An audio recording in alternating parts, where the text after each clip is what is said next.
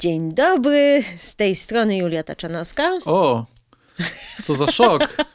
Tego się nie spodziewałem. Ale że co, że będę Myślałem, że przedstawisz i... się tak jak zwykle. A jak się zwykle przedstawiam? Dzień dobry, nazywam się. No mogę powiedzieć dzień dobry, nazywam Nie, już, się. Już tradycja została złamana, mimo że święta to jednak niszczymy tradycję. Po świętach już można, tak? Tak, po świętach już można. Dobra, ja się nazywam Jakub Popielecki, żeby, żeby było jasne. Jestem obrońcą tradycji w tym odcinku. A to jest nasz podcast, mam parę uwag. Szybko, żeby było. A skoro mówimy o tradycji, yy, to jest w temacie. Steven Spielberg, niektórzy nazwaliby go reżyserem tradycyjnym. No, Dziadem niektórzy by go nazwali. tak. Niesłusznie. Niesłusznie. To znaczy, no nie no, jest dziadkiem na pewno już i no jest panem po siedemdziesiątce zdaje się jest nestorem kina. Pytanie, czy jego najnowsza produkcja jest starcza, czy nie? Czy mu starcza jeszcze sił, czy nie? O, E, myślę, że starcza, wystarcza. Znaczy tak, Steven Spielberg ma trzy fazy kariery. mhm. Jest faza wczesna, gdzie jest młodym, Młodym wilkiem. młodym wilkiem, kino nowej przygody, wszystkie te jego wczesne filmy. Potem jest druga faza, taka środkowa, że on już jest uznanym mistrzem. I to jest taka najsłabsza faza, wydaje mi się. To, jest, to są te okolice filmów. Kolor, kolor pół, purpury? To jest... Nie, to jest jeszcze wcze... To jest wczesna faza? No właśnie, widzisz, bo ja bym, ja bym tu argumentowała, że on w pewnym momencie zaczął, postanowił e, robić filmy, filmy takie poważniejsze, że tam powiedzmy już przestał robić Indiana Jonesa i jakieś takie zabawy, zabawę kinem i mm, właśnie Dobra, ale jakieś... to pytanie, jak, się rozdro... jak bardzo się rozdrobnimy. No możemy No. zrobić pięć faz. No. No dobrze. Ja bym powiedział, że jest wczesna faza, gdzie robi generalnie dobre filmy. Mhm. Potem jest środkowa faza, gdzie robi generalnie słabsze filmy. Okej. To tam jest okolice raportu mniejszości, Mhm. okolice. Chociaż raport mniejszości jest pewnie jednym z lepszych, słabszych filmów Stevena Spielberga. Okolice Wojny Światów, e, okolice jest- Mhm. Terminalu, okolice Złap mnie, jeśli potrafisz. Aha, no To okej, jest moim okej. zdaniem środkowy, słabszy Spielberg. A teraz mamy etap dwójka Spielberga. I wydaje mi się, że takim przełomowym filmem jest Lincoln. Chociaż Lincoln, nie wiem, nic z tego filmu ze mną nie zostało. Ale od Lincolna zaczyna się etap y, kariery wujka Spielberga, który ma trzy tryby, trzy, trzy tryby narracji. Jeden tryb to są czytanki z Konstytucji Stanów Zjednoczonych. No tak. To jest Lincoln i, i Czwarta Władza. Swoją drogą akurat Czwarta Władza jest świetnym filmem, moim zdaniem. Most szpiegów albo szpieg mostów e, też. E, Również. to jest też konstytucja. W sumie tak, masz rację, to też się wlicza e, w ten nurt. Czekaj, bo zgubiłem swoją rozpiskę trzech nurtów. Zapomniałem, jakie są dwa pozostałe. Sekunda. Wszystko było na kartce i co? A te, teraz. Dobra, szeleścimy napisane? kartkami, ja też poszukam. To jest. No, jest na pierwszej stronie, masz yy, A jest tu, nostalgia tak. popkulturowa. Drugi tryb, okej, drugi typ. Drugi tryb, no e, popkulturowe wspominki nostalgiczne, Mhm. czyli Ready Player One. To jest akurat argumentowo był jedyny nie do końca spełniony Mhm. film z tego wujka Spielberga. No ale West Side Story już też bym go wpisał w, w ramy nostalgicznych, popkulturowych wspominek, bo Mhm. tutaj Steven Spielberg inscenizuje film swojej młodości, czy reinscenizuje. Ale co ciekawe, robi to lepiej niż, niż, niż twórcy No, oryginału. Aha, I nie jest to film, który nie jest teza. nieaktualny. W sensie to nie jest taka nostalgia wsobna, skupiona tylko na patrzeniu wstecz. Trochę tak jak Ready Player One, który jest Mhm. raczej wyliczanką po prostu fajnych rzeczy, które były w latach 80. Mhm. To jest bardzo spełniony film. No i trzeci tryb po- prostu ba bajaż. Y, No BFG to jest je- chyba jedyny przykład. z- Mhm. BFG, który moim zdaniem też jest całkiem niezłym filmem. Nie widziałam BFG, właśnie myślałam, że to po prostu bajkę, natomiast w zeszłym roku obejrzałam West Side Story i z, ka- z kapcie mi spadły, ponieważ to był film, który do jasnej cholery wydawał się świeży i nowy i tak wspaniale zainscenizowany.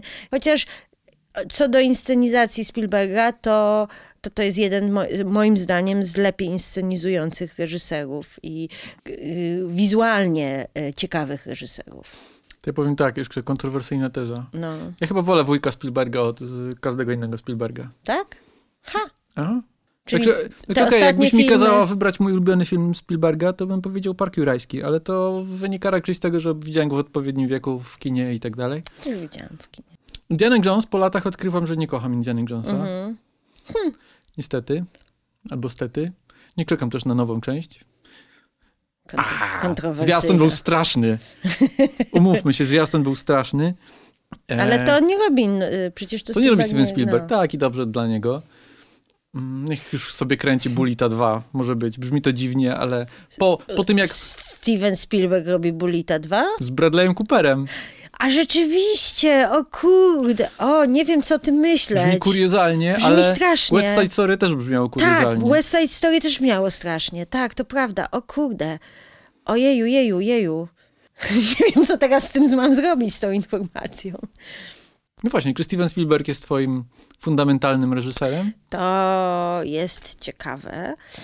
To jest ciekawe pytanie, ponieważ ja mam do Spielberga dosyć ambiwalentne uczucia, ponieważ filmy, o których tematy, które on porusza w swoich filmach, to nie są do końca tematy, które ja lubię w kinie i do, któ- które mnie interesują. E, ogólnie uważałam zawsze, że on jest trochę, szczególnie te jego wcześniejsze filmy, że były takie bardzo sentymentalne, czy za bardzo sentymentalne i że opowieści o rodzinie i o tym, jak e, ojciec odchodzi i jest rozwód i właściwie o tym są jego wczesne filmy. I, e, To, to, nie była, to nie były historie, które mnie poruszały.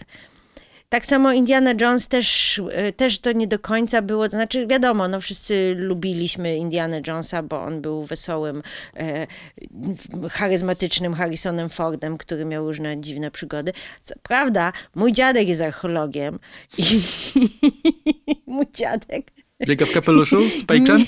nie, nie miał page'a, natomiast miał e, małą miotełkę, którą e, odkurzał, siedział godzinami, odkurzał jakieś kości i to nie, nie wyglądało tak ekscytująco. I zawsze sobie myślałam o Indianie Jonesie, że on absolutnie wszystkie te artefakty niszczy, które i te, te miejsca archeologiczne, do których się włamuje, po prostu totalnie niszczy, że, że to powinno być zbadane i tak dalej, a nie, a nie tylko zrabowane. No, ale to były lata 30. Słuchaj, to... Nie twój dziadek odnalazł Arkę Przymierza. No nie, to prawda. Mój dziadek Więc- nie odnalazł Arki Przymierza, to prawda. E, ani Świętego Grala. E, Czekaj, bo teraz uciekła mi myśl. Że to nie E, twoje kino. Że to nie moje kino. Tak.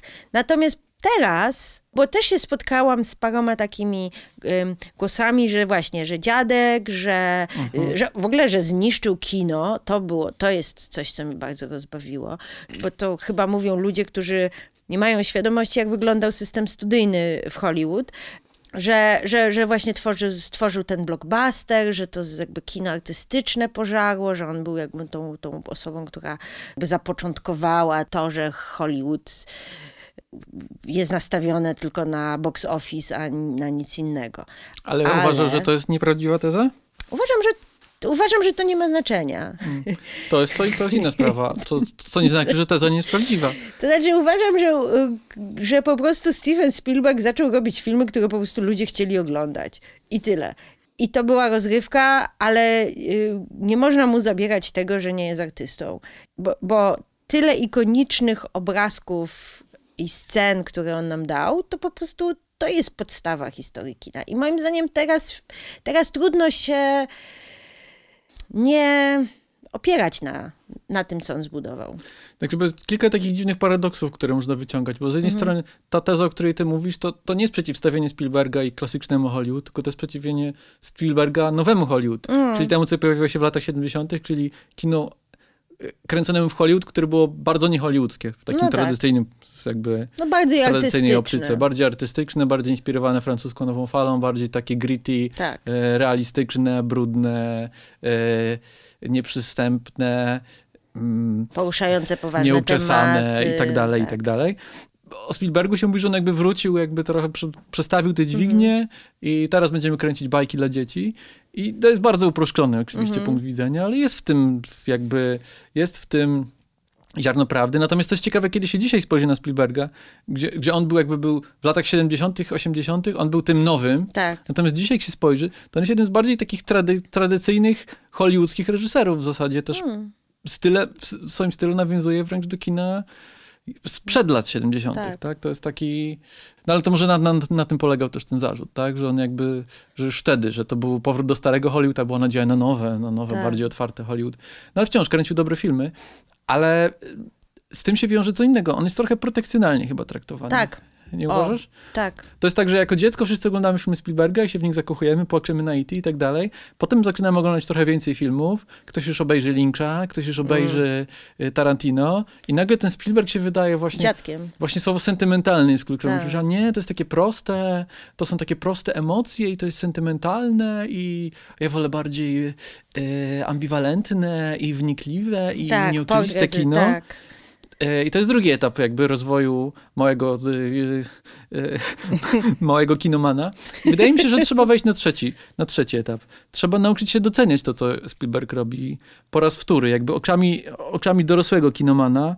Nie pozwalać sobie na jakieś takie podziały, że a, kino artystyczne, kino komercyjne, Spielberg jest fe, bo on kręci filmy o rekinach i, i o dzieciach kumplujących się z kosmitami. No tak, Dwie- kręci, ale no jak on to robi? No, no, Jesus. No tak, ponie... tu jest jeszcze jeden e, wątek do poruszenia, czy mianowicie tematy, które, e, o których opowiada Spielberg. To nie są e, brudni, moralnie dwuznaczni antybohaterowie, którzy mają jakieś problemy. Stąd właśnie z tym bulitem mnie trochę zdziwiło. E, On kręci filmy właśnie o dzieciach, o przyjaźni, o jakimś odkrywaniu siebie, o, o zwykłych ludziach w niezwykłych okolicznościach, e, co zresztą jest e, cytatem e, z bliskich spotkań trzeciego stopnia. Ale to nie jest też tak, że nie ma u niego ambiwalentnych postaci. nie, nie, ale mi chodzi o to, że takie tematy, takie proste, wydawałoby się banalne czy codzienne tematy, są często pomijane przez kino, Ty- przez, znaczy traktowane z pobłażaniem, że to nie są ważne filmy, że ważnym filmem to jest film wojenny, ważnym filmem to jest film o, hol, o Holokauście czy o Konstytucji, natomiast film o przyjaźni chłopczyka z, z kosmitą to nie jest ważny film, prawda? Czy film o tym, że jakiś pan skacze z pejczem gdzieś i świetnie się bawimy i tak dalej, i tak dalej, to nie wymaga żadnej, żadnego talentu, żeby coś takiego nakręcić. To mi się wydaje, że jest też nie fair, ponieważ tutaj mogę dorzucić e, na przykład tematy kobiece są też często traktowane w ten sam sposób przez publiczność czy przez krytyków. Że nie są odpowiednio poważne. Poważne, że e- filmy o emocjach nie są ważne, ważne są filmy o nazizmie, o walce z nazizmem. No ciekawą rzecz, y, żeby szukać tego, co jest w Spielbergu tak dobre. Mhm. Ciekawą rzecz zrobił Steven Soderbergh jakiś czas temu. On zrobił taki jakby rodzaj eseju filmowego, to było jakby Mhm. przemontował Poszukiwaczy Zaginionej Arki, tak jakby to był film czarno-biały. W sensie wyłączył kolor, Mhm. wyłączył dźwięk. I- I pokazał, że absolutnie da się ten film obejrzeć bez dialogu. Tak, Że Spielberg całą historię opowiada kamerą, tak. że wszystko jest opowiedziane obrazem i to jest też trochę to połączenie z tym klasyczną erą Hollywood, gdzie reżyserzy celowo montowali filmy tylko w znaczy, kręcili filmy w taki sposób, żeby dało się zmontować tylko w jeden, Sposób. w jeden sposób, bo to był rodzaj To walki, Ford, walki tak. z cenzurą. John Tak, Ford, właśnie. Tak. No ale to, czy to nie jest esencja kina właśnie, opowiadanie obrazem? Oczywiście, że jest. Moim zdaniem to jest jeden z najbardziej wizualnych reżyserów, najbardziej opowiadających, przekazujących najwięcej emocji jakby na klatkę. E, To jest jakby taka czysta, czysta siła, która płynie z, tego, z tych obrazów e, Spielberga. I to, jak bardzo rozumiemy, co ci bohaterowie czują i co oni myślą nawet. E, No, ta słynna Spielberg face, prawda? Czyli e, słynne ujęcie, gdzie ktoś się na coś patrzy i jest totalnie pod wrażeniem i my nie widzimy na co się patrzy, ale już, już się nam buduje jakieś oczekiwanie, że to będzie coś niesamowitego i coś, czy, coś okropnego, czy zapierającego dech w piersiach. Ale to jest też coś, co daje nam wgląd w głowę bohatera. W tym sensie, że my widzimy, co on myśli, że my widzimy jego zachwyt bądź przerażenie, ale nie tylko widzimy tą emocję, ale jakby też proces myślowy. Przez różne spojrzenia, przez ujęcia, kontrujęcia. On, on potrafi świetnie jakby tych aktorów poprowadzić, że my naprawdę wiemy, wiemy co się dzieje tam bez słów. No Właśnie, bo ty mówisz emocje, ale właśnie to jest, to jest bardziej ważne, to co mówisz teraz, że jakby fundamentem tych emocji, które potrafi wywołać w nas Spielberg, jest warsztat. Tak. W sensie on jest tak, tak sprawnym technicznie reżyserem, za pomocą kamery, za pomocą montażu, za pomocą inscenizacji, za pomocą Tak. poprowadzenia aktorów, zbliżeń, gry planami i tak dalej.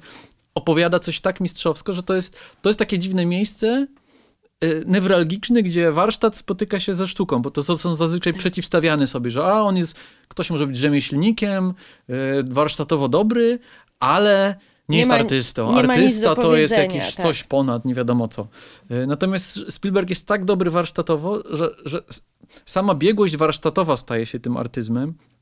E, no jeszcze jest ten sentymentalizm, o którym mówiłaś, który często jest tak traktowany mhm. właśnie trochę jednak, no to są sentymentalne, takie proste emocje i tak dalej, ale mówię, że żeby wydobyć takie emocje, to, to wcale nie jest tak proste. Dokładnie. Ale to, no teraz mieliśmy ten y, y, ranking krytyków y, Sight and, no, magazyn Sight tak. and Sound. 100 najlepszych filmów wszechczasów. No i ciekawe, jak spojrzeć na tę listę, nie ma na niej Spielberga. I wydaje mi się, że to jest ciąg dalszy tego takiego traktowania Spielberga, zawsze z przypisem, że o, Spielberg super, super, ale ale to są proste emocje, ale to są sentymenty, ale to jest kino popularne, ale no, no, no. I przy okazji Fablemanów też dużo słyszałem takich głosów, nawet ludzi, którym ten film się podobał, mówili, och, nie spodziewałem się. Jak to możliwe, że Steven Spielberg nakręcił taki fajny film? A ja sobie myślę, ale Steven Spielberg nakręcił film o Stevenie Spielbergu, jakby Spielberg do kwadratu. Tak, niesamowite. To, był, to jest naprawdę niesamowity film. Ja nie wiem, czy to nie jest mój film roku.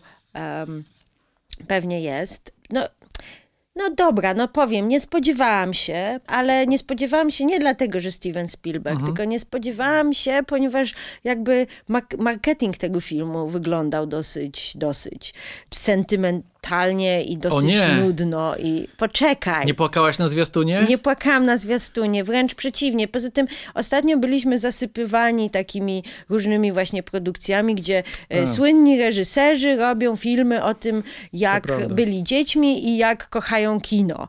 I myślę sobie, no i co? No i jeszcze Spielberg. No to już po prostu będzie ilość cukru w cukrze będzie i sentymentów w sentyment, sentymencie będzie po prostu przekraczało mój rejestr że cukrzycy dostanę. Czekaj, ale przed chwilą sama broniłaś Spielberga. Poczekaj, daj mi powiedzieć.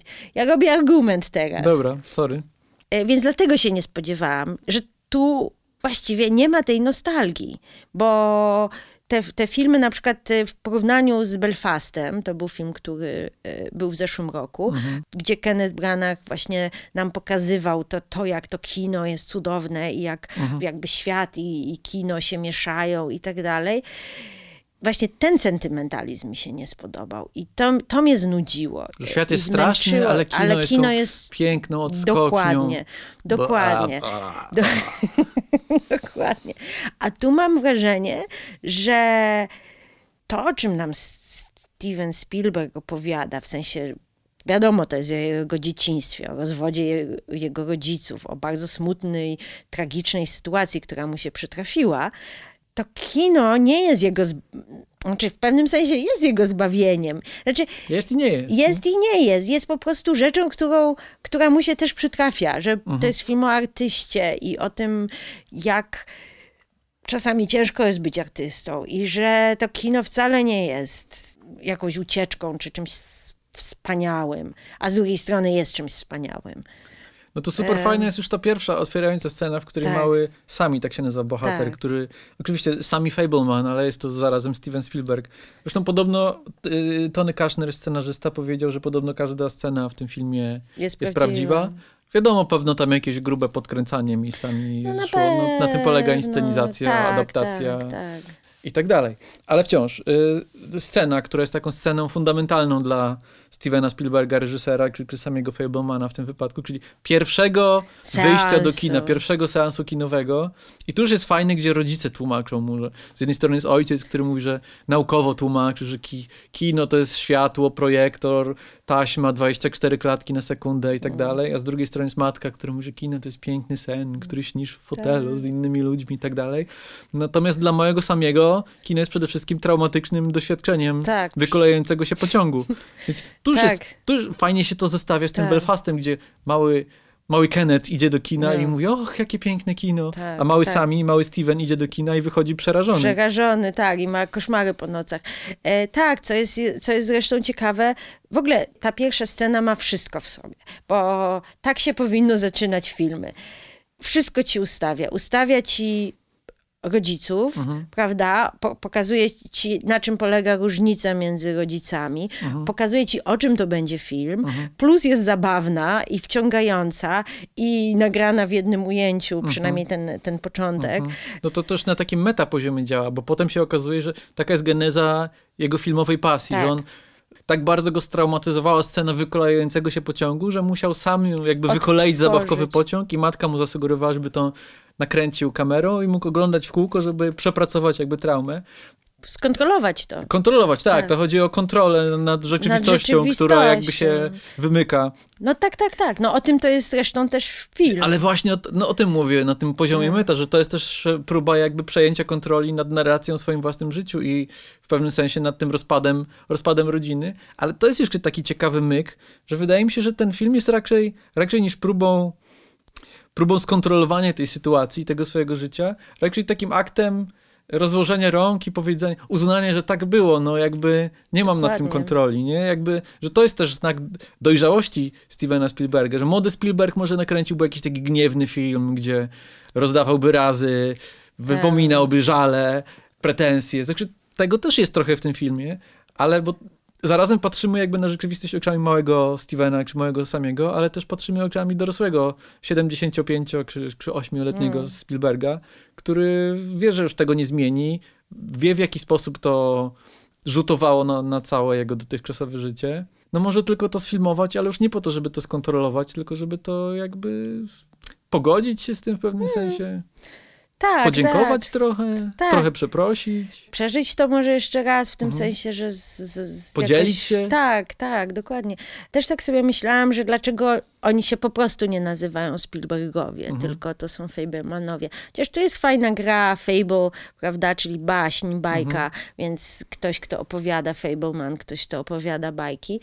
Z jednej Państwo strony bajkowscy. państwo bajkowscy, z drugiej strony Szpil, e, e, Spielberg, prawda, Szpil e, to Góra jest zabaw. e, góra zabaw, tak, Mhm. więc tutaj też jakby wydaje mi się, że to była jakaś taka zabawa z nazwiskiem, że, Jasne. że tak, ale przez to, że to jest, że to są jakby fikcyjni ludzie, mm, bo ja też na przykład słyszałam w wywiadzie, że Steven Spielberg mówił o tym, że oni odtworzyli, że te wnętrza domu Mhm. e, to są jego wnętrza, w sensie, że Mhm. on razem ze scenografami odtworzyli dokładnie swoją kuchnię i salon i tak dalej, te wszystkie domy, używając fo- starych fotografii i zdjęć i filmów i tak dalej. Też jak porównasz Więc- zdjęcia jego matki z, z Michelle Williams, Tak. ta sama fryzura. Ta, dokładnie ta sama fryzura i zresztą tata też jest podobny do Paula Dano.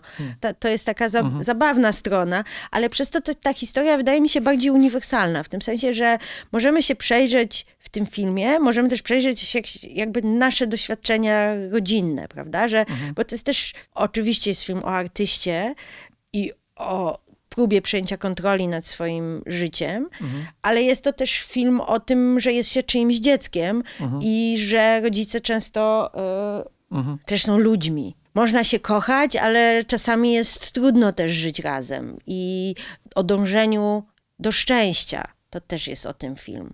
Prawda? Że, że są rzeczy, które mogą ci dać szczęście i musisz o to zawalczyć, i przy okazji możesz krzywdzić innych ludzi tym. I to nie tylko ta matka, prawda, i ten rozwód, i ten romans z kolegą, ale także jakby Steven i jego, czy sami, i prawda, i jego sztuka. No to ja nie wiem, czego zacząć, bo to wszystko tak się, jak taka kostka Rubika, to rzeczy no, Mhm. naświetlają siebie nawzajem. To jest też tak, że Spielberg od zawsze kręcił filmy też o tym. O, o rozwodzie Zawsze były, swoich rodziców. zawsze były tak. rozbite rodziny, Tak. odchodzący ojcowie. No i T jest właśnie o tym, prawda? O tym, że dzieci muszą się pogodzić z rozwodem swoich rodziców i Mhm. z odejściem, i, prawda? I tylko, że to jest bardziej symboliczne. Ale też właśnie na przykład bliskie spotkania trzeciego Ach. stopnia są ciekawe w tym kontekście. Znaczy raz, pod tym względem, że to jest jeden chyba z czterech filmów, przy których y, scenariuszu Spielberg sam maczał palce, w sensie jego Mhm. własnych filmów. Sugarland Express, Bliskie spotkania trzeciego stopnia, AI, o dziwo, i Fablemanowie. Mhm. Raz, dwa, trzy, cztery, Raz, Tak. dwa, trzy, cztery. Dobrze, dobrze masz zapisane. Dobrze policzyłem. Tak. To są cztery filmy Stevena Spielberga, w których współscenarzystą jest Steven Spielberg. Najbliskie spotkanie trzeciego stopnia, no zwłaszcza, to jest film o, raz, o roz, rozbitej rodzinie, w takim sensie trochę z perspektywy dziecka mamy odchodzący ojciec i to jest też ciekawe, w jaki sposób odejście ojca, Znaczy, żeby latać z Mhm. kosmitami, e, można interpretować jako taki sposób fajnego opowiedzenia rozbitej rodziny. O, ojciec ode mnie odszedł, ale robi fajne rzeczy, nie? Mój ojciec ma większe wąsy niż twój ojciec e, i mój ojciec już nie mieszka ze mną, co prawda, ale poleciał z kosmitami poleciał na Marsa. ko- To brzmi dobrze całkiem. Mm, tak. Więc to jest z jednej strony ta perspektywa dziecka, a z drugiej strony jest ta perspektywa trochę chyba poczucia winy Stevena Spielberga, że on sam e, zamiast bawić się ze swoimi dziećmi, to woli, to woli się zajmować kosmitami, Mhm. czy woli polować na rekina, e, woli gonić dinozaury, No. woli śledzić kosmitów e, itp. itd. Tak, tak mi się wydaje, że tutaj e, jakieś wyrzuty sumienia. No, to nie jest film, za którym ja przepadam, ale właśnie bardziej z ideologii ideologicznych e, względów, a nie merytorycznych, e, że właśnie jest to film o artyście, który, prawda, on tam tworzy i ma jakąś taką pasję i w pewnym sensie nawet przymus, żeby gdzieś podążać i żeby nie być z tą rodziną i żeby coś stworzyć i żeby się czegoś dowiedzieć więcej. I że na końcu to się okazuje, że to jest okej, że to ci kosmici i ta pasja, że to nie jest groźne, tylko że to jest właśnie miłe i fajne i sympatyczne i, i ciepłe i dobre i mm, wiesz, dla ludzkości. Steven mówi sam sobie, dobrze, że, że, że, że jesteś niefajnym ojcem. Ważne, Dla- że kręcisz fajne filmy. No, kręci fajne filmy, no, to prawda. To jeszcze coś o bliskich spotkaniach trzeciego Mhm. stopnia, bo to gdzieś przeczytałem w internecie, ktoś mi zwrócił na to uwagę, że jest taki wywiad y, Jamesa Liptona ze Stevenem Spielbergiem. Mhm. James Lipton w programie Actor Studio, czy Goście No Actor tak, Studio, tak, czy tak. jakkolwiek to się nazywało. Bardzo fajny program, swoją drogą. Mm. Y, przepytuje Stevena Spielberga z jego kariery oczywiście i w którymś momencie dochodzą do bliskich spotkań trzeciego stopnia. I tam jest bardzo fajny moment, w którym James Lipton uświadamia Spielbergowi, jak bardzo fundamentalnym filmem dla niego są te właśnie bliskie spotkania, Mhm. na przykładzie tego, w jaki sposób porozumiewają się ludzie z obcymi. A, muzyka. Tam jest połączenie muzyki z nauką. Mhm. I uświadamia Spielbergowi, że to ojciec i matka naraz są takie jakby. I tak. faktycznie widzisz moment, w którym Spielberg sobie to uświadamia, on dziękuję nawet Liptonowi za to pytanie. Tak, Mówi faktycznie, tak jakby, no masz rację. tak, tak, E, tak. I to jest coś takiego tak jak tu w tym filmie. Tak mówiłem o tej scenie otwierającej, że matka i ojciec, każdy Mają- przedstawia swoją perspektywę na kino. I to jest fundament też Stevena Spielberga jako reżysera, że z jednej strony reżyser związany z różnymi technologicznymi osiągnięciami, bardzo taki... Przełoma, przełomami. przełomami, oczywiście, bardzo taki sprawny technicznie. Z drugiej strony oczywiście jest ta metafora kina jako snu i ta jakby ma marzeń dziecięcych tak, i tak ale dalej, urzeczywistnianych, też- a z trzeciej strony jest trauma, Tre- No, czyli reżyser, który s- suspense, thriller, no, no straszy nas, lubi nas straszyć. lubi nas straszyć, tak, tak. No, na pewno ten rozwód to jest jednym z ważniejszych rozwodów w historii kina. Ktoś się śmiał kiedyś. że też właśnie w, w Fablemanach jest to ciekawie pokazane, prawda? Masz w tych postaciach rodziców, Mhm. prawda? Masz tą mamę, tą artystyczną duszę, Mhm. która cały czas uważa, że Sti- Steven sami jest jak ona, Mhm. a ojciec uważa, że sami jest jak on, Mhm. prawda? Nawet coś takiego mówią, tam jadą samochodem i ojciec mówi, że no, jesteś jak e, inżynier, prawda? Tak. Że wymyśl, wymyśliłeś coś tam, Mhm. i masz jakiś projekt i zarządzasz ludźmi, żeby ten projekt doszedł do skutku. A mama mówi, no, że jesteś tak jak, tak jak ja. No, bo ona, zresztą jest ta scena na samym początku, e, jak sami już rozwala ten, sam, e, ten pociąg e, po raz pierwszy i ojciec jest taki wkurzony i mama się zastanawia, o, o co chodzi. I ona zaczyna opowiadać o tym, jak ona czyta nuty, jak ona rozumie muzykę i że to jest właśnie fajnie, jak ponosi ją ta muzyka i że jakby kontroluje też to i wtedy to jej, to uświadamia, że on po prostu potrzebuje przeżyć to, to jeszcze raz, tą traumę tego pociągu, żeby, żeby skontrolować to i że właśnie o tym jest jakby, na tym polega też ta sztuka, że, że, że ma jakąś coś, co mu pozwala się no jakby radzić sobie z życiem w trudnych to, to sytuacjach. Trochę, ja się śmiałem przed chwilą z tego Branacha i, tak. i, i, z tej wizji w Belfaście, ale to trochę jest coś takiego, że sztuka jako rodzaj jakby lekarstwa, czy ucieczki, czy bezpiecznego świata, tylko że Spielberg ciekawie to traumatyzuje, tra, traumatyzuje, nomen omen, Tem, tematyzuje tak. właśnie, pokazuje w jaki sposób y, to działa, to działa i w jaki Dlaczego? sposób jest ta relacja tak. między traumą a, a, a marzeniem, czy, czy mm. kompensacją i tak dalej. I na przykład y, jest też ta scena, gdzie rodzice komunikują dzieciom, że że, że się rozstają, mhm. da? i te siostry płaczą i tak dalej. Natomiast e, sami siedzi na schodach i obserwuje tą scenę i wyobraża sobie, jakby było, jakby on to filmował. Mhm. I, I to też tak jakby mi uświadomiło nagle, aha, że on ten sposób, jakby to jest moment, w którym on po prostu totalnie nie ma kontroli. Jedyne, na czym może się oprzeć, to to, że, że teraz może to sfilmować, może to jakoś umieścić jakby w swojej, w swojej sztuce, w swoim, prawda? Potem wraca i montuje film e, szkolny i ta siostra jest trochę niezadowolona, że dlaczego on to tak kompletnie nie potrafi e, jakby inaczej procesować, tylko wrócić i kleić film głupi jakiś głupi On mówi, film. może po prostu jestem inny niż ty. Tak. On mówi, bo ty jesteś najbardziej jak matka. Tak. Ale też, ja też z tą sceną z lustrem mam jeszcze jedno, jeden wątek do poruszenia, bo ona też z jednej strony oczywiście jest tym, co ty mówisz, że ona mm. jest tym jakby... Scena z lustrem? Scena z lustrem. Scena, w której sami widzi A, siebie, siebie, w lustrze, lustrze tak, kręcącego tak, tak. No, tak, tak, tak, tak, tak, tak, tak. Z jednej strony to jest ta jego jakby potrzeba kontroli mm -hmm. przez mhm. kino, a z drugiej strony ja się zastanawiam, czy to nie jest taka scena, która pokazuje też to, że on jednak mimo wszystko może tylko patrzeć na to z zewnątrz. Bo ja tutaj mam takie... Problem to jest za dużo powiedziane. Mam dziwne podejście do postaci rodziców w tym filmie. Znaczy, mi się wydaje, że oni są nawet nie tyle do postaci, co do ról Paula Dano i Michelle Williams, mm -hmm. którzy grają świetne role i zaraz będziemy rozwijać ten wątek, pewnie. Mm -hmm. Ale też trochę mi zgrzytają ci aktorzy, że oni są może trochę za bardzo aktorscy, może trochę za bardzo... Coś jest za bardzo. Jest jakieś takie wrażenie jakiejś takiej dziwności, obcości, ale się zastanawiam, czy to nie jest zamierzone i czy to się nie wiąże z tą sceną w lustrze, że to jest jakby, że on po prostu tak, to jest film, w którym on próbuje zrozumieć swoich rodziców, jakby z dorosłego punktu widzenia, próbuje jakby oddać im sprawiedliwość i faktycznie pokazuje to, tę plątaninę różnych potrzeb, punktów widzenia yy, i interesów, których nie da się pogodzić, ale ostatecznie to są obcy ludzie dla niego. W sensie nie tyle Nisze, obcy, tak. obcy ludzie, osoby, które nie są nim tak jakby, tak. więc on może to zainscenizować, może to odegrać najlepiej jak potrafi, ale tak naprawdę tylko tyle może, jakby nic więcej nie może zrobić. Może dlatego oni są tacy też trochę dziwni w tym filmie, trochę tacy filmowi właśnie, tak jakby. No bo on tylko tyle może, może tylko zrobić film. To jest mm. bardzo ciekawe, co mówisz, bo, bo rzeczywiście oni tak jakby byli troszeczkę karykaturami. No, no to coś, coś takiego mi chodzi. Tak, a ja, ja z kolei miałam takie poczucie, że po prostu oni byli dziwni, że to po prostu była dziwna rodzina. To I też, my nie znamy jakby oryginału, mhm. prawda? Może on zna oryginał i wie, że jego mama właśnie tak się zachowywała i to jest to, co ona robiła i tak mówiła i tata się tak zachowywał.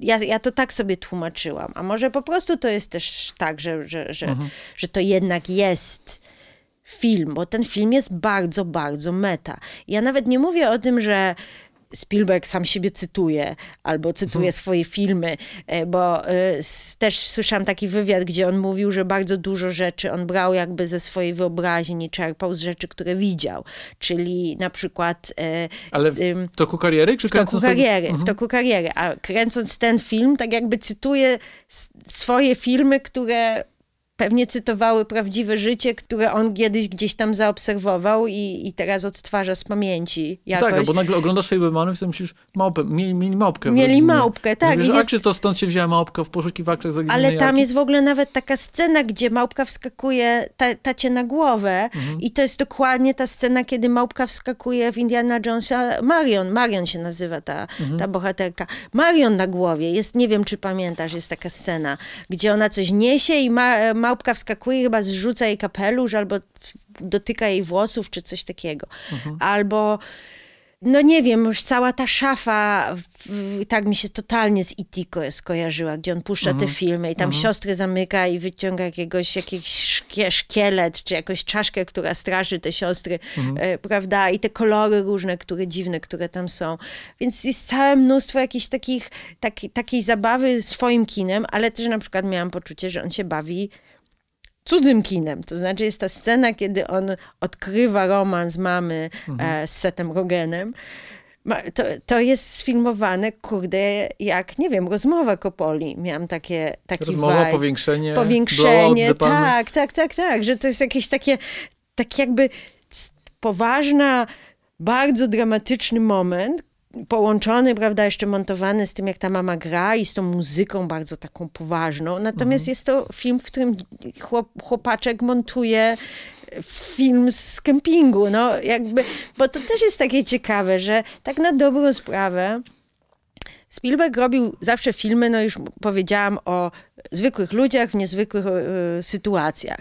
A tutaj mamy zwykłych ludzi w zwykłych sytuacjach. To znaczy, tu się nic nie dzieje tak na dobrą sprawę. Steven Spielberg oprócz jakby nie mówię o jego emocjonalnej sferze, ale nic mu się takiego nie przytrafiło. No, był dzieciakiem, dorastał, rodzice się rozwiedli, przykro bardzo, trochę był bullyingowany, też nie fajnie. Tylko jedna niezwykła rzecz mu się przytrafiła. No. Został największym reżyserem wszechczasów. No tak, ale to dlatego, że on był niezwykły. Rozumiesz, że to chodziło o to, że on miał niezwykły talent, który i niezwykłą pasję, którą po, po, popychał. Czyli można to powiedzieć, że on był po prostu niezwykłym człowiekiem w zwykłych okolicznościach. E, i, I ja rozumiem, że ta, ta trauma dla niego musiała być olbrzymia i no, nakręcił ileś filmów o tym, ale historia jest przeciętna. W sensie, a, a film jest niezwykły. I jakby to, jak on to prze, no, prze, przekształcił, to, to, tą zwykłość takiego życia na, na coś strasznie dramatycznego i wzruszającego i śmiesznego, jest, jest y, fascynujące. To też ktoś gdzieś powiedział, że ten film jest trochę jak Super 8 J.J. Abramsa, tylko że bez kosmity. Mm. Nie widziałam Super 8. Nie widziałeś Super 8? Więc y, opowiem ci Super 8. Super 8 to są Fablemanowie, tylko że z kosmity. No ale E, to... Nie, albo tu raczej chodzi o ten taki aspekt m- młodego pasjonata filmowca, bo tutaj też fajnie tutaj Spielberg jakby inscenizuje te kulisy swojego dorastania, gdzie widzimy te wszystkie amatorskie filmy, które on kręci, które są jakby zapowiedziami filmów, które nakręci później, tak, bo mamy i film wojenny, Tak. mamy i film, w którym żydowski chłopiec mści się na swoich prześladowcach, co można powiedzieć, to jakby stąd może wyrasta Mhm. lista Schindlera albo Monachium. Mamy no szczęki, bo mamy sekwencję Na plaży. bestii prześladujących, prześladującej Aha. plażowików. Aha, Bestia w tym wypadku jest e, e, robiącą kupę mewą, aha, tak, tak, tak. ale wciąż jakoś to się kojarzy z, ze szczękami, chcąc nie chcąc. No i jest też Spielberg Face. Mamy Tak. scenę, w której Steven, młody Steven Spielberg tłumaczy Tłumaczy. aktorowi, czym jest Spielberg Face. tak. Tylko, Nie, że to wujkowi, oczywiście- to nie, to wujkowi tłumaczy. Tłumaczy faktycznie, ale Tak. potem mamy scenę, w której reżyseruje aktora, który Tak. ma odegrać to Spielberg, Spielberg, Face. I to jest tak. takie trochę takie siermiężne, niezręczne Spielberg Tak. Face. Tym bardziej, że te, czwarta ściana zostaje zburzona i widzimy kulisy tych wszystkich chłopców, którzy grają w jednym, w jednym planie, grają trupy i potem muszą słodkie. zagrać trupy w, Tak. drugim planie, zanim kamera zdąży dojechać. No ale magia kina, Mhm. no właśnie na tym polega. E, to też jest śmieszne.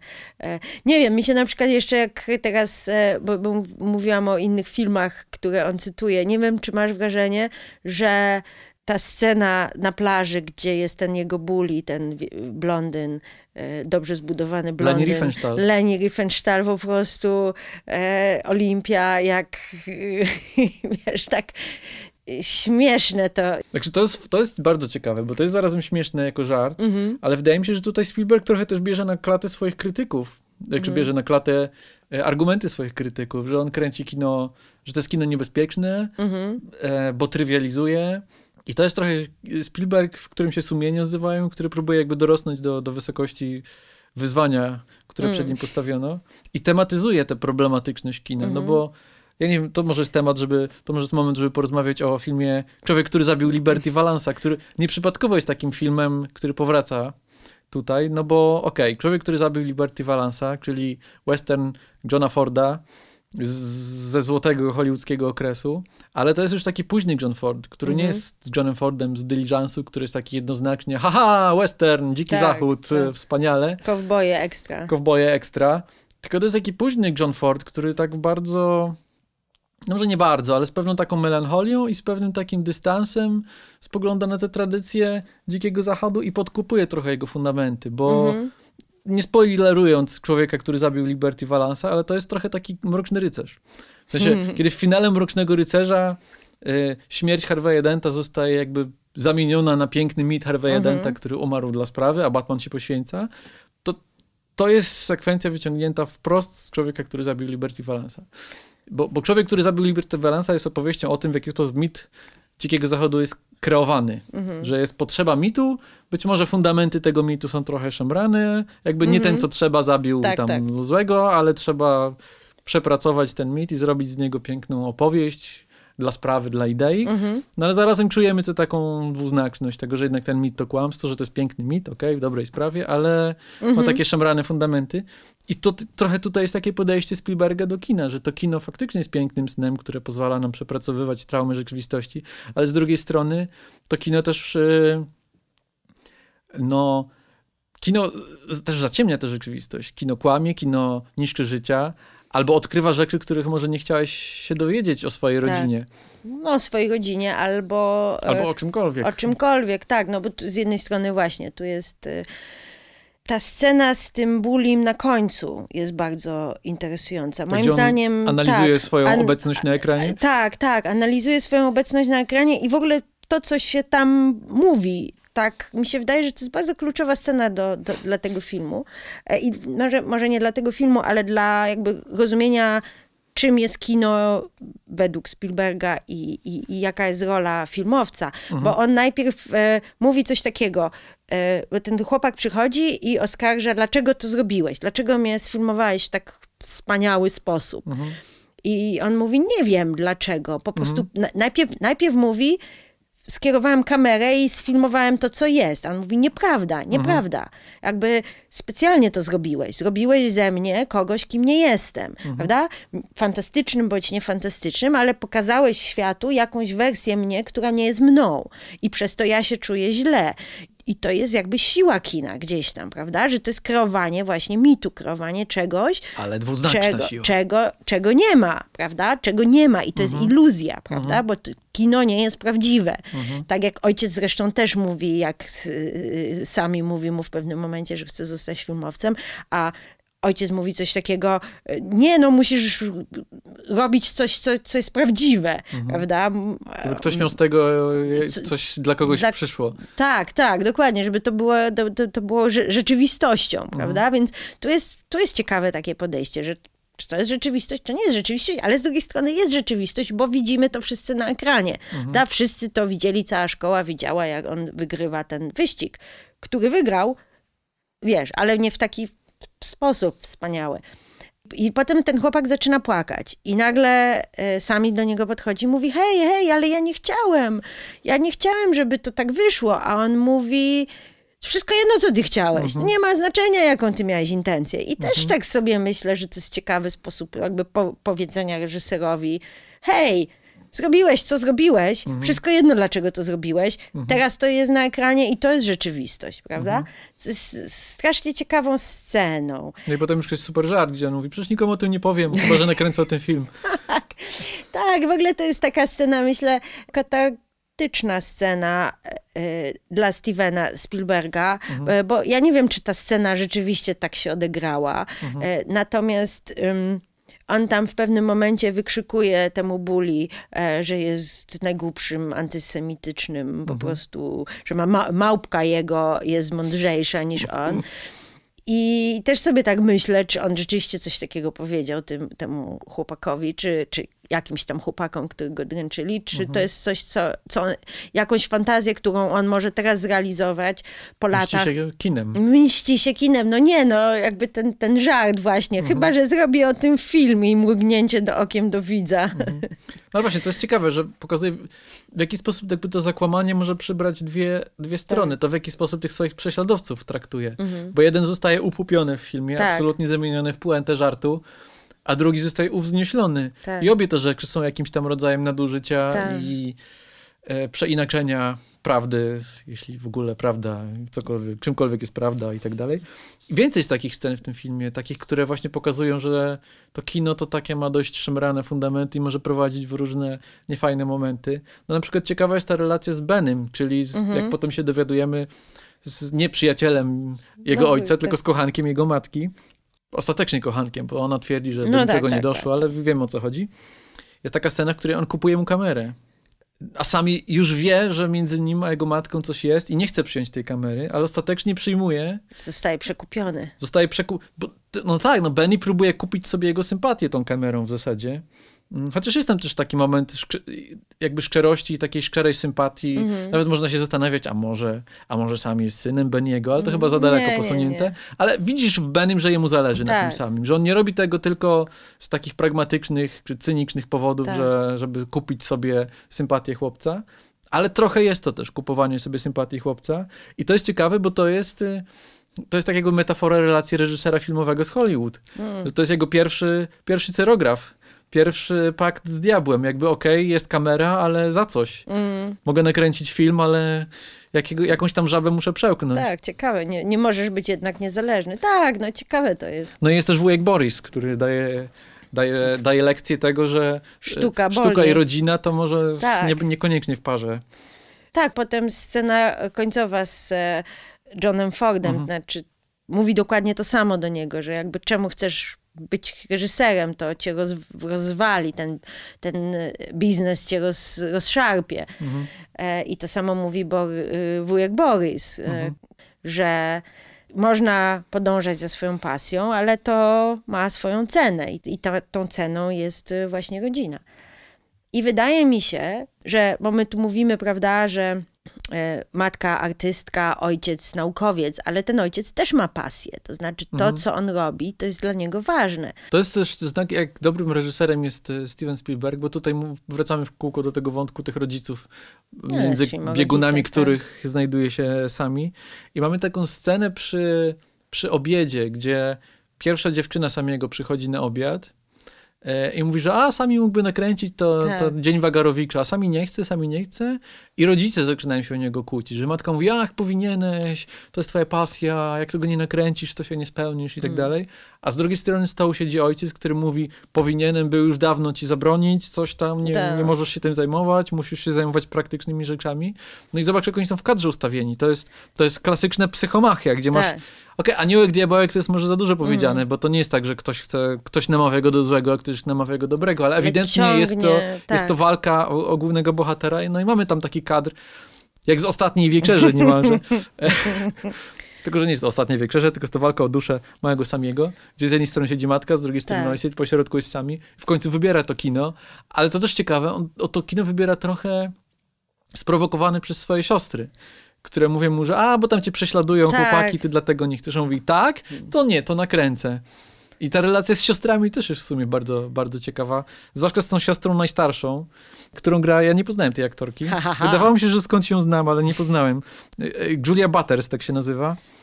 Znana oczywiście z pewnego razu w Hollywood Quentina Tarantino, z pamiętnej roli wiadomo której, młodej aktorki. No i to jest chyba najbardziej rozbudowana z tych, tych postaci Sióstr. y, sióstr, ona ma tę scenę, o której już mówiliśmy, w której ona dziwi się, że sami po tym, jak rodzice sprzedali im cegłę, że się Mhm. rozstają, to potrafi zasiąść i montować dalej film. Mhm. I to jest też bardzo fajna scena, bo, jednej, bo, bo z jednej strony oni się kłócą ze sobą w tej scenie. Ona mu wypomina, że a, bo ty jesteś tak jak matka i tak dalej.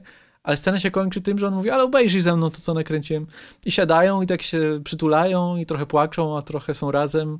Tak, bliskość jakąś, Mhm. to, też jest, to też jest bardzo wzruszające, prawda? Bo pokazanie, że rodzina jest ważna i że właśnie, no, ko- ko- kochanie ludzi jest trudne i czasami jest ciężko i czasami się ludzie nie dogadują, ale jakby te, te więzi są i to jest też e, ojciec samego mówi na sam końcu, w tej ostatniej scenie z nim, gdzie mu tłumaczy, że właśnie, że zawsze będziemy się znali. Że już za długo się znamy. Za długo się znamy, żeby to był koniec, żeby to Mhm. był koniec historii, prawda? I tak samo z matką. No bo też można powiedzieć, że okej, rodzice się rozstali, trauma i tak dalej, i tak dalej, ale też ja dlatego powiedziałem początkowo, że to jest Mhm. trochę akt wybaczenia, a trochę podziękowania rodzicom, no bo koniec końców, mimo wszystko, to dzięki tym rodzicom on mógł zostać tym filmowcem. E, Nawet temu ojcu, który, Wspierali go, tak. który początkowo też go wspierał w tym, potem trochę jakby jak zobaczył, że sami idzie za bardzo w stronę kamery, Mhm. to przestało mu się to podobać, ale koniec końców też jakby dał swoje przyzwolenie. Nie tupnął nogą, tak jak mówię, a może powinienem był tupnąć Tak. nogą lata temu. Ale już jest za późno, już mleko się wylało i to, to jest twój syn i co No z nim tak. zrobisz teraz? Zrobisz mu herbatę, jak O. będzie miał atak paniki. O, to jest taka słodka scena, tak. To jest trochę smutne. Paul Dano, Mhm. Paul Dano, który dla mnie takim momentem objawienia się Paula Dano jest oczywiście aż poleje się krew. Mhm. Zaraz potem Mała Miss. Rolę młodych, walczących ze światem chłopców. I nagle tu gra nagle. ojca, nagle gra ojca zapiętego pod szyję urzędasa. Ale mi się wydaje, To że jest to czas, jest... Julia, to jest czas. Nieubłagany. Myślisz, że jesteśmy starzy jak Steven? E, nie, mi się wydaje, że to jest y, bardzo ciekawy casting właśnie na wbrew warunkom, e, bo wydaje mi się, że No, właśnie po. W sensie, że wygląda jak tata, Mhm. ale właśnie przez to, że nam się kojarzy z takim chłopcem i z, takim, z taką jakąś młodzieńczością i z jakimś takim Hmm. e, właśnie zbuntowanym dzieciakiem, trochę dziwnym, to tutaj gra takiego ciepłego, dobrego tatę, ale też jest jakiś taki dziwny element, jakby taki nierealisty. Trochę Piotrusio Panowski. Piotrusio Panowski, Piotrusio Panowy. No on też jest takim odklejonym od rzeczywistości nerdem, Tak. wizjonerem, geniuszem, nawet tu się tak o nim mówi, No. który tutaj w tych komputerach. Ale on podobno był, bo podobno tata Mhm. był jakimś super, super mózgiem od komputerów. Ale ja o czym innym mówiłem, że po warunkach. Po warunkach Mhm. w takim sensie, że Paul Dano ma w sobie coś takiego... No, No nie Nie chcę przystającego do świata, moim tak, zdaniem. ale z drugiej strony jest takim trochę nudziarzem w okularkach. O to mi chodzi. Jakby nieprzypadkowo zagrał Riddlera w takiej wersji, w jakiej go mieliśmy w, w Batmanie. No tak, to prawda. E, I to też tu fajnie pracuje. Tak. No bo on gra, bo w zasadzie on gra takiego klasycznego pat- patriarchę z lat 50., 60., który mówi: Ja pracuję, dzieci mają się. Okej, on jest dobrym ojcem w tym filmie, ale mimo wszystko on jest strażnikiem status quo, koniec końców, tak mi się wydaje. Chociaż to można by No. dyskutować. No, być może jak na standardy ówczesne, on jest dość postępowym Mi się ojcem. wydaje, że on jest bardzo postępowy, że właśnie to jest Mhm. też w tej rodzinie, że to jest nietypowa rodzina. Prawda? Że, mama, że mama może też nie jest taką typową mamą e, z lat 50. czy 60., prawda? W No, mama na fartuszku. pewno. Tak, ale że to jest jakby cała, cała jakby urok tej, tej rodziny, że oni nie przystają. No i jakby też Mhm. tutaj te żydowskie korzenie e, się z tym, się z tym łączą. To jest w ogóle ciekawe, że mamy nieżydowskich aktorów grających e, żydowskich Ciekawe. rodziców. I pytanie, czy to jest specjalne, czy to jest przypadek, czy po prostu ci aktorzy byli idealni do tych ról, czy to jest No e, kolejny rozdział historii zamazywa- zamazywania żydowskiego pochodzenia w Hollywood.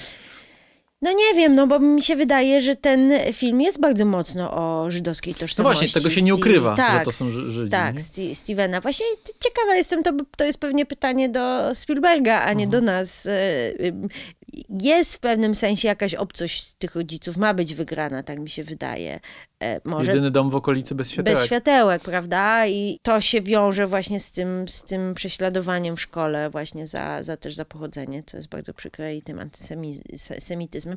Zauważ, jak on tutaj pokazuje, ten antysemityzm jest troszeczkę systemowy, w tym sensie, Mhm. że ta szkoła na przykład jest, on ma puścić ten film i całe zaczynają ci buli tam krzyczeć Bagelman na niego Mhm. i, i nauczyciel czy, dyre, czy dyrektor szkoły w ogóle nie reaguje, nie mówi hej, nie wolno, albo to Mhm. jest złe, Mhm. a ta dziewczyna tylko reaguje na swojego chłopaka, prawda, który się śmieje e, z niego, a z, samego, a, a nie reaguje na tą resztę chłopców, Mhm. prawda, mówi, mówi, że to, hej, to tak się nie powinno mówić, czy coś takiego, tylko ty jesteś głupi, a potem, a potem tak jakby go trochę broni i tak dalej, Chociaż ten, ten wątek antysemityzmu ma też jasną stronę. W sensie ma to, czy komediową stronę. komediową bardziej. Jezus gdzie- jako afrodyzjak. Re, Jezus, Nawracanie jako, jako flirt.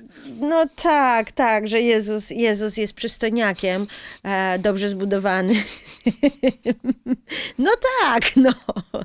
E, tak, ale wydaje mi się, że to bardziej chodzi o, o jakieś takie, no, że jest dziewczyna, która jest fanką czegoś, kogoś, prawda? Że to bardziej o to chodzi, że to równie dobrze mógł być jakiś muzyk, albo nie wiem, tam Elvis Presley czy ktoś. E, No ale a- ciekawe, że tak. jakby, że sami jest w stanie powiedzieć te, jak, taki jakby matrymonialny pragmatyzm, że Mhm. okej, mogę się przeżegnać, Tak. jeśli dzięki temu coś, Będę coś całował zyskam. dziewczynę, tak.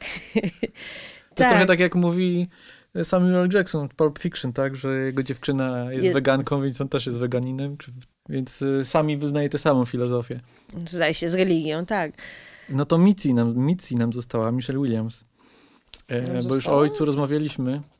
No to jest chyba fundamentalna postać dla tego filmu. Znaczy dla mnie, skoro o Mitzi mówimy, o Mitzi Fableman i o jej zdradzie, to jest o tyle, to, to jest największe zaskoczenie tego filmu jak dla mnie. Bo sądząc po dotychczasowej filmografii Spielberga, wiedzieliśmy, że rodzina się rozpada, wiedzieliśmy, Tak. że jest ta trauma rozwodu jakby fundamentem i filmografii, i psychologii Stevena Spielberga. Ale zawsze to byli ojcowie. Mm. Zawsze to ojciec odchodził, zawsze, oj, zawsze ta Tak, Okej, to też raz to były filmy o rozpadzie rodziny, rozwodzie rodziców, ale to zarazem były filmy o samym Stevenie, więc Mhm. on pewnie te, te, te traumy się Łączył, gdzieś łączyły, tak. te, te problemy. Ale wciąż. Te matki zawsze były jakieś takie... No jeżeli były nawet troszeczkę odklejone, to były raczej te, które zostają. Widziałam taki wywiad ze Stevenem Spielbergiem, który mówił, że czy to nie był wywiad, to był film dokumentalny, zresztą jest na HBO Max. e, Spielberg się Spielberg się nazywa, bardzo fajny i tam w tym dokumencie jego ojciec jest, są jest wywiady z, z całym mnóstwą różnych ludzi, Mhm. między innymi rodzicami e, Stevena Spielberga i ojciec tam mówi, że on wziął na siebie winę. To też jest w filmie. E, to też jest w filmie, ale w filmie to jest, to jest tylko taka odrobinkę, że on mówi, Mhm. nie, to jest moja wina, to ja, to był mój pomysł i tak dalej, i tak dalej Mhm. o rozwodzie. Natomiast w tym dokumencie on tłumaczy jakby, że on, że dla niego, że on kochał tą żonę Mhm. i on po prostu wziął tą winę na siebie, bo on wiedział, że, rodzin, rodzi- że dzieci, że, ich, że złość dzieci byłaby za, za dużym ciężarem m, To trochę jak żony. człowieku, który zabił Liberty Valansa. Możliwe, dokładnie, dokładnie, tak jest. No i że on przez wiele lat, i że przez wiele lat miał przez to bardzo złe stosunki e, z, z Stevenem, bo e, Steven no, nie wiedział o tym i nie był w stanie mu wybaczyć tego, że, że odszedł, więc to też jest... Ale to jest o tyle e, ciekawe, bo, to, bo no. to, to się trochę nie klei z filmem, w którym to, to sami jest tym, który się dowiaduje i tym, który pierwszy zna sekte, sekret i tym, który jest przez pewien czas nawet powiernikiem tajemnicy matki, bo on tuż po tym, kiedy się dowiaduje i jakby pokazuje matce film, który jest dowodem w sprawie, to mówi nikomu nie powiem, nikomu Mhm. nie powiem. No nie wiem, to, to Więc jest... To, to, to jest ciekawe w kontekście tego, co powiedział Tony Kaszner, scenarzysta, że podobno każda scena jest prawdziwa. No może to też jest prawdziwe, może on, Kino też to, o, może on też to odkrył, ale jakby uznał, że to jednak mama odeszła, bo ojciec był niedobry. Może tak. Rozumiesz? Może tak. Mhm. I że to jakby ojciec opuścił rodzinę. I on zresztą tam mówi y, sami, krzyczy w pewnym momencie do ojca. Mhm. Jak to? Niko, nic się nie obchodzi, że właśnie, że tutaj wszyscy nienawidzą tej Kalifornii. Mhm. Mi się trochę postać Michelle Williams tutaj skojarzyła, chociaż już ktoś kon kontestował to moje skojarzenie. E, Z Giną Rowland z filmu Kobieta pod presją Johna Cassavetesa. Nie wiem, czy widziałaś Kobietę pod presją. Widziałam. I jakkolwiek, okej, to jest zupełnie inny rodzaj aktorstwa, Mhm. d- dość inny. To, to jest zupełnie inny rodzaj Filmu. kina, filmu. Tak. To jest też inna dekada, bo Kobieta pod presją dzieje się w latach 70., tutaj mamy głównie 60. Mhm. Więc okej, różnice są. Natomiast jest podobieństwo w takiej wizji kobiety, która miota się w jakiejś takiej trochę w klatce tego, na co pozwala jej obyczaj e, epoki, co można, co nie można, co wypada, co nie wypada. Trochę kobiety, którą takie targają sprzeczne emocje. Trochę może ona jest na granicy jakichś zaburzeń psychicznych, nie jestem pewien. Takie są momenty depresyjne, ale możliwe, że to jest No. rozstanie z Benem. Ale jest ta dziwna sekwencja z tornadem. Tak, no mi się wydaje, że ta scena z tornadem jest bardzo ciekawa pod tym względem, że to jest kobieta, która, którą ciągnie do, do, do groźnych sytuacji. Mhm. Wiesz, widzi jakieś, jakąś rzecz, która jest fascynująca, ale niebezpieczna, a jakby zamiast się chować, zamiast uciekać, y, tak jak większość ludzi by pewnie zrobiła, to po prostu gna naprzód, bo, bo chce, chce coś przeżyć. E, I to jest właśnie ciekawa, ciekawy motyw, to też jak się właśnie ten wujek Borys pojawia i zaczyna opowiadać o tej matce, że jej matka jej nigdy nie wspierała. Mhm. E, Prawda, że ona była wspaniałą pianistką i mogła zostać Mhm. w światowej sławy e, artystką. Ale mama powiedziała, nie, bezpieczniej będzie, jak wyjdziesz za mąż i po prostu będziesz odgrywać te role społeczne, które są przeznaczone dla kobiet w tamtych czasach. I, i ona to zrobiła i wiadomo, czy jest nieszczęśliwa, czy jest szczęśliwa, wygląda jakby, że, że kocha te swoje dzieci, kocha tą swoją rodzinę i, i tak dalej. Ale jej ta decyzja na końcu, gdzie ona tłumaczy, że to jest najbardziej, bo ona w pewnych, w pewnych momentach próbuje się podporządkować. Znaczy jedzie do tej Kalifornii, Mhm. mówi teraz będę żoną, teraz będę matką, nie będę wszystkim marnować, psuć życia. Ale potem jednak stwierdza, że, mój, że, że, że ważniejsze dla niej, ważniejsze dla niej jest jej własne szczęście, ponieważ wtedy wszyscy inni też mogą być szczęśliwi. Gdzieś tam, prawda? A tak to, to jest może egoistyczne z jej strony, że rozwala tą rodzinę, ale inaczej po prostu umrze, no. I też jakby pokazuje e, samiemu, że też ma, musi podążać za swoją pasją i za tym, co mu serce podpowiada. No on jest jakby przykładem niebezpieczeństwa stłumienia Tak, talentu, czy stłumienia tak. pasji, czy stłumienia tego, do czego ci ciągnie.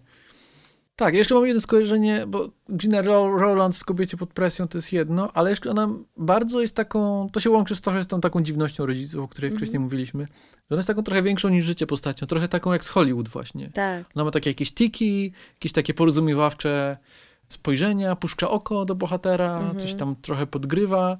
I Mhm. Ma spe- specjalny sposób jakby intonacji też. nie wiem, czy jakaś konkretna aktorka tutaj, nie potrafię przypiąć palcem, może za sobą znam złotą erę Hollywood. E, Trochę znam, ale nie wiem, może ci się z kimś kojarzy? Nie, z nikim Bo mam takie, nie. mi, miejscami miałem takie wrażenie, że a, to jest jak ktoś, tylko nie wiem jak kto. Mm, Nie, no ona ma specy, specyficzny akcent używa, więc może Mhm. ci się po prostu ten akcent kojarzy, że to Mhm. jest, nie wiem, jak, jak e, e, nie wiem, Audrey Hepburn czy coś takiego. No, Audrey Hepburn taka- to akurat Nie Audrey Hepburn, Boże, Katrin Hepburn. Katrin Hepburn bardziej, tak. Tak, że, że jest bardziej jak Katrin Hepburn. Mhm. Em, Ale to jest też ciekawe, bo wydaje mi się, że mogła być taka pokusa u Spielberga, że skoro inscenizujemy lata 50., czy w tym wypadku może bardziej nawet 60., taka pokusa nakręcenia filmu jak z tej epoki. Bo na przykład jak oglądamy Licorice Pizza Paula Thomasa Andersona, to to trochę wygląda jak film z lat Mhm. 70. No, E, Także jest to film jakby współczesny i świeży i tak dalej, ale bardzo jest silna taka patynka, takie pastisz ten może za dużo powiedziane, idzie trochę w tę stronę. Natomiast ja w tym filmie nie za bardzo to widzę. Znaczy, widzę to o tyle, o ile Spielberg zawsze jest reżyserem klasycznie hollywoodzkim, Tak. który inscenizuje zawsze w klasyczny sposób i tak dalej, ale wciąż to jest film, który wygląda współcześnie. Znaczy, on wygląda wiarygodnie jako portret lat 60., ale rozumiesz o co mi tak, chodzi. tak, tak, tak. To nie jest film, który udaje kino z lat stylizacja, 60.. Tak, tak, nie ma stylizacji. I to jest fajne. No to jest A, fajne. ale z no. drugiej strony, No. jeszcze, bo jest Mhm. druga strona tej monety, nie idzie też w drugą stronę. To nie jest kino jakieś przesadnie realistyczne. No, mi się wydaje, że Spielberg tutaj... Przesadnie realistyczne, nie wiem co to znaczy, ale nie mi jest takie. Mi się wydaje, Dogma, że nie jest to dogma. Mi się wydaje, że Steven Spielberg tutaj używa swoich klasycznych środków. No, Mhm. Ma swoich e, stałych e, współpracowników, prawda? Mhm. E, Ma Janusza Kamińskiego, operatora. No, wiadomo, Steven Spielberg jest znany z tak zwanych one, um, oneer. Every Frame a Painting zrobiło taki, taki wideo essay na temat właśnie y, Spielberga kręcącego jedno, jednoujęciowe sceny. Ale takie Em, niewidzialne. Niewidzialne. To nie jest jedno ujęcie, które się obnosi z tym, że patrzcie, Tak. teraz robimy mastershota. Tak, dokładnie, jak w niektórych, niektórzy reżyserzy po prostu kochają e, takie rzeczy. I to jest rzeczywiście bardzo imponujące, żeby takie ujęcia zrobić, bo one są bardzo trudne. A właśnie to, co jest u Spielberga e, ciekawe, że on robi takie ujęcia, w jedn, znaczy jednoujęciowe sceny, których nie zauważamy, ponieważ tak są aktorzy ustawiani, że się zmieniają plany, że zmienia się tło, że ta kamera tak płynie i się kręci i obraca, że nam się wydaje, że to właściwie jest zmontowane, a to w ogóle nie jest zmontowane, a jest równie dynamiczne, jakby była e, scena e, po prostu szybko zmontowana na przykład. No to już mówiłaś o tej scenie otwierającej, która jest Tak. właśnie tak nakręcona, że kamera idzie za kolejką, potem Tak. mamy zbliżenie na małego samiego, potem mamy ojca, który tłumaczy swoją wizję kina, Tak. potem matkę i to absolutnie można było zrobić w czterech ujęciach, Ka- Dokładnie. każdą z postaci kręcić osobno, a Spielberg to jakoś tak mimochodem po prostu inscenizuje, że Tak. to, to trochę, wydaje mi się, potęguje tę jego taką płynność narracyjną, ten Tak. taki jakby konwersacyjny tryb opowiadania, że to kino po prostu płynie i jakby naturalnie tu jest potrzeba, tutaj postać coś mówi, więc kamera idzie w tę stronę. Tak, i że, i że to, co jest ciekawe w jego stylu, że znaczy, to już zacząłeś mówić, że kamera porusza się za bohaterami. To znaczy, każdy ruch kamery to nie jest jakiś wystylizowany, że teraz tu robimy jakieś ujęcie, tylko po prostu bohater idzie, kamera idzie za nim. Bohater się zatrzymuje, kamera się zatrzymuje. I, i to się wszystko wydaje organiczne i mhm. takie e, effortless, takie bez wysiłku w ogóle. To znaczy mhm. nie, nie, ma, nie ma się poczucia, że ktoś się strasznie napiął, żeby zrobić to jedno ujęcie. Bo ja czasami mam takie poczucie, że oglądam jedno, jedno ujęciowe ujęcia mhm. i czy to sztuczne, czy w sensie, czy to przerywane, czy to nieprzerywane, to nie ma znaczenia, bo chodzi o kompozycję, mhm. prawda? I czasami mam takie poczucie, że tak, tak jakby trzymam kciuki, żeby, żeby wszystko się udało, żeby każdy aktor zagrał dobrze, żeby idealnie się ten kadr ułożył, tak jak powinien być, no bo to jest trudne. A tu nie mam, nigdy nie miałam takiego poczucia, że yy, coś Albo też numer halo. polega na tym, że to nie są spektakularne tak. ujęcia, że on nie kręci nie wiadomo czego, bo to zazwyczaj w takim klasycznym trybie się używa tych właśnie mastershotów do nakręcenia jakiegoś nie wiadomo czego, żeby tak. tylko bardziej się popisać, że o, tutaj ktoś skacze. Tak. Otwarcie Spectre, sama Mendesa jest no, dobrym przykład, przykładem. Tak. James Bond chodzi po dachach i się wspina, wchodzi w, przez okno, wychodzi tak, i tak dalej. super ujęcie, nie wiadomo po co. W sensie, że namęczyli się pewnie panowie bardzo nad tym, ale mhm. jakby, czy tam coś to mówi o bohaterach, czy coś nam to mówi o świecie, po co to jest, no. Oprócz tego, że reżyser i operator są świetnymi rzemieślnikami. Ja, ja w którymś momencie tamtego długiego ujęcia w Spectre pomyślałem sobie, aha, czyli cała sekwencja przed czołówką będzie w mastershocie. I sobie pomyślałem, to by było coś. To by było coś. Oczywiście to by był pusty popis stylistyczny, ale przynajmniej tak można było powiedzieć, ha, cała sekwencja. Tak. Ale nie, w którymś momencie jest cięcie i to nie w jakimś szczególnym mhm. momencie. Tam chyba James Bond spada, czy jakaś tak. się przewraca, czy coś jest tak, wybuch, tak. cięcie. I myślisz, okej, okay, ale to po co?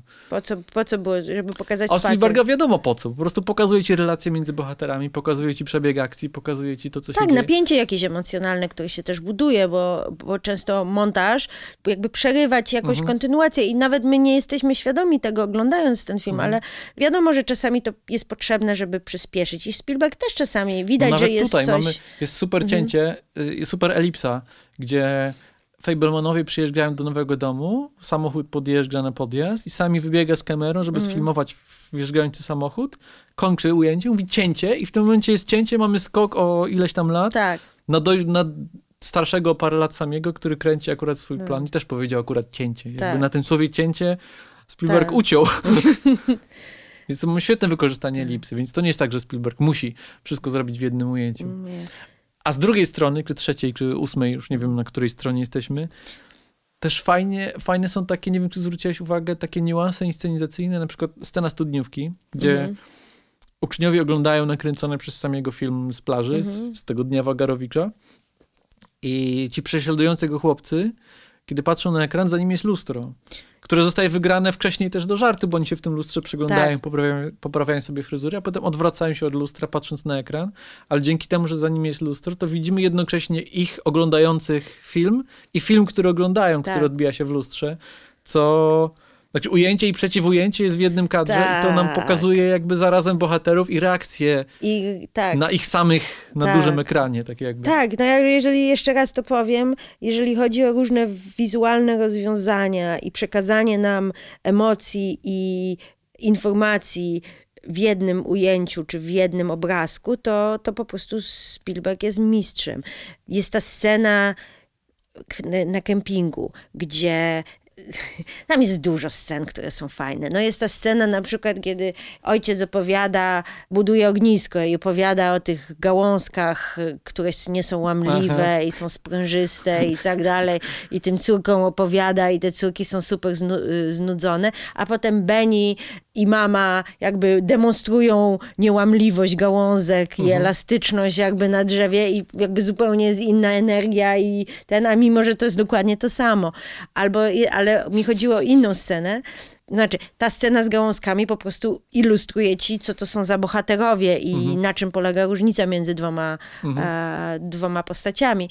Ale mi chodziło o scenę, w której mama Benny i Bert rozmawiają o tym, czy Bert powinien pojechać do Kalifornii. Mhm. Y, I Bert mówi, nie, nie, nie, mama, to mama zadecyduje, y, czy jedziemy, czy nie jedziemy. I mama wtedy wstaje i mówi, nie, ja nigdzie nie jadę, tu jest tak wspaniale, dlaczego miałabym to wszystko zostawić? I całuje męża i widzimy twarz Seta Rogena, który ha, ha, ha, niby się śmieje, ale jest mu bardzo przykro na to patrzeć. Jest pocałunek między mamą a, a tatą i potem tata taki też jak mama odchodzi, to taka jego minka, że on jednak chce kurde wyjechać. I mamy trzy informacje w jednej scenie, w dwóch ujęciach właściwie, no, w ujęciu kontrujęciu. No.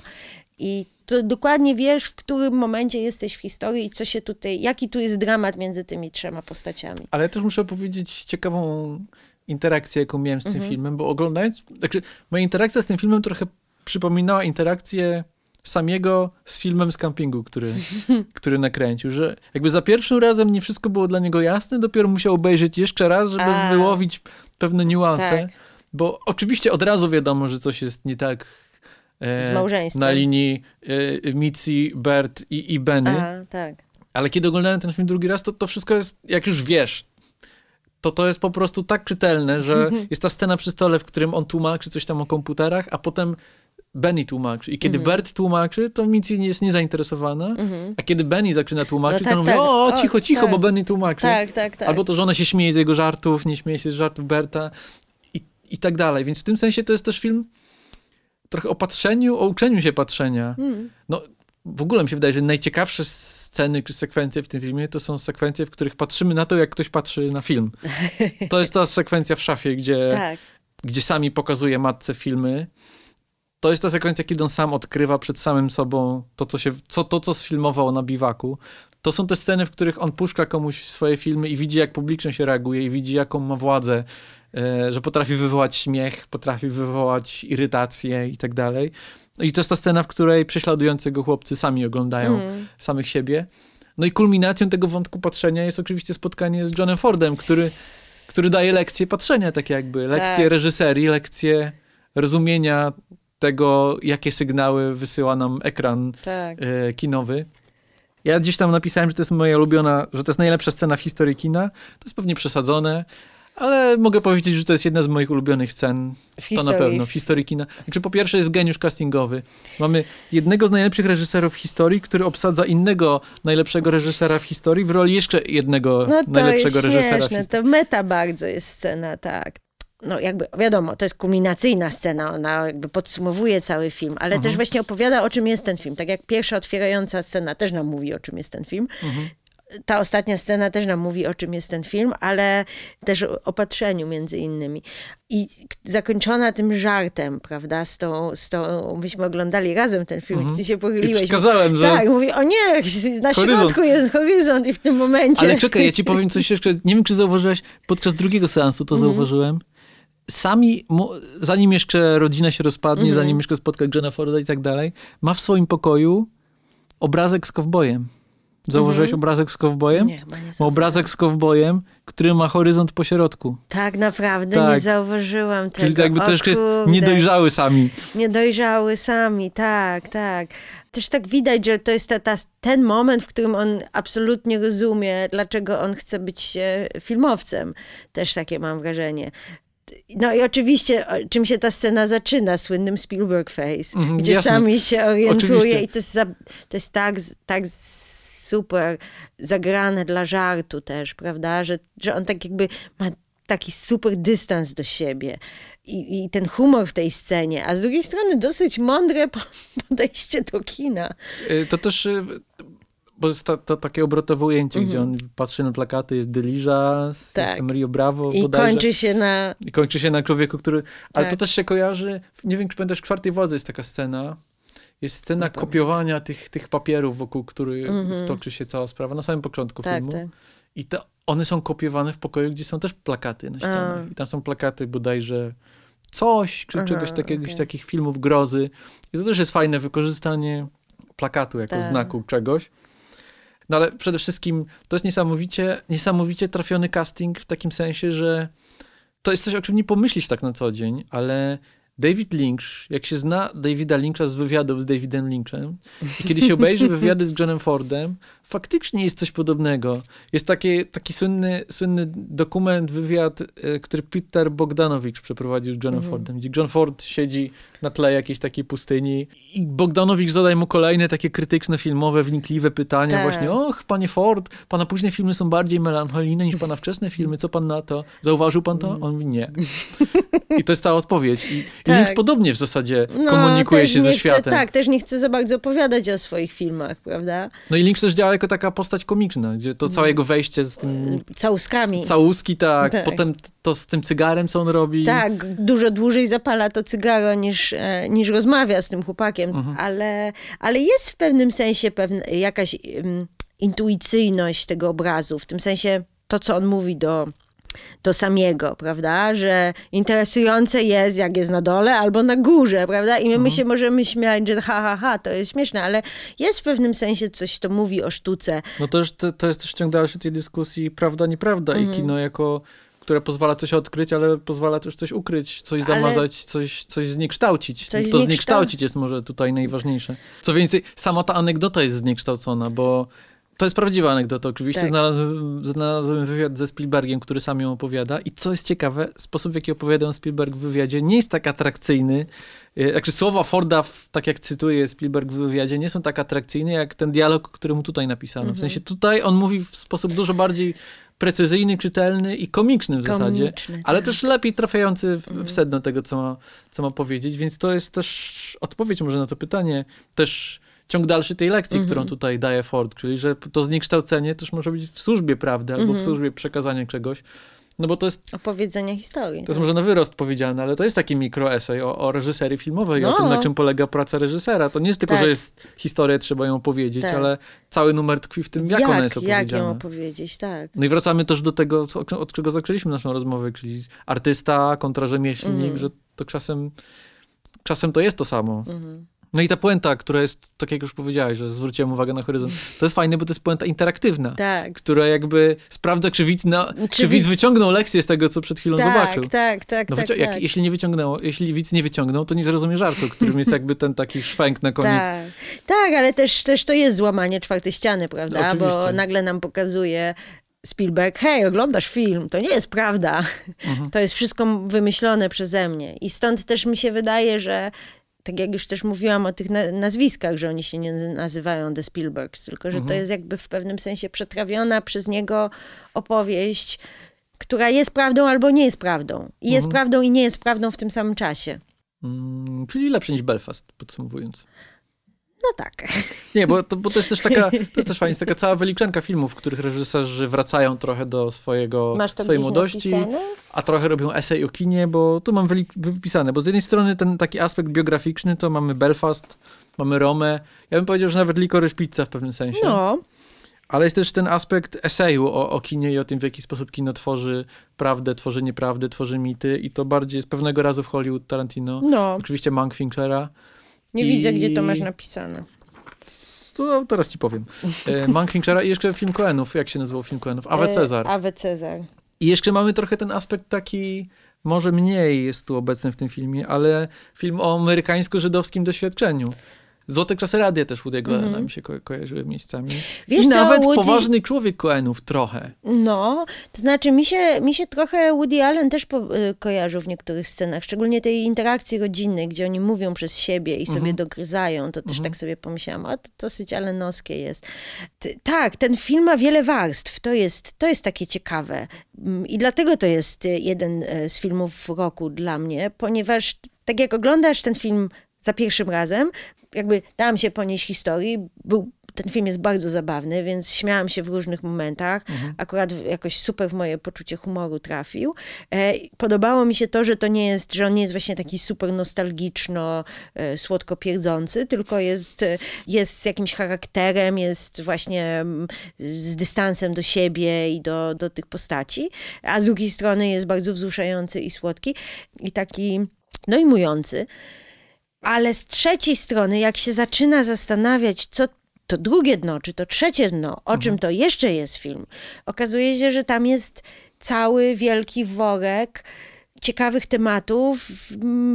W tym dokumencie, którym, o którym mówiłam, e, o Spielbergu, Ralph Fiennes mówi coś takiego, że e, o, że Spiel, Steven Spielberg może nie jest intelektualnym reżyserem, ale jest wizualnym mistrzem i tak dalej, i tak dalej. Wydało mi się to, to, to dosyć e, protekcjonalne, e, ale mam wrażenie, że ten film jest tak strasznie przemyślany. Oczywiście Spielberg może jest intu- intuicyjnie obrazowym reżyserem, który pięknie jest w stanie ci zainscenizować i przekazać emocje i przekazać jakąś prawdę e, za pomocą obrazu, ale że ten scenariuszowo to też jest dobry film. W tym sensie, jak, jak tam są rzeczy, które wracają, które się odbijają w sobie, różne sceny, to jest szalenie mądry film, szalenie, no właśnie, już mówiłam, zabawny, z dystansem. Jeżeli to nie jest artysta, to ja nie wiem, czy kto, kto jest artystą. Czy to jest najlepszy film Spielberga? Bo ja bym powiedział, że to nie jest wcale aż takie szalone zdanie, jakby się mogło Tak. wydawać. To na pewno jest w ścisłym topie. No na pewno, na pewno. No wiadomo, no, że gdzie, gdzieś tam jakaś nostalgia, nostalgia na oczach, że ojej, ojej, widzieliśmy E.T. jak mieliśmy 5, 5, 7, 8 lat, czy Park Jurajski, czy coś tam, więc w naszej głowie z tyłu coś tam dzwoni. Ale jeżeli chodzi o takie, takie dojrzałe oglądanie filmów, to mi się wydaje, że ten film mi się najbardziej podoba ze wszystkich filmów Spielberga.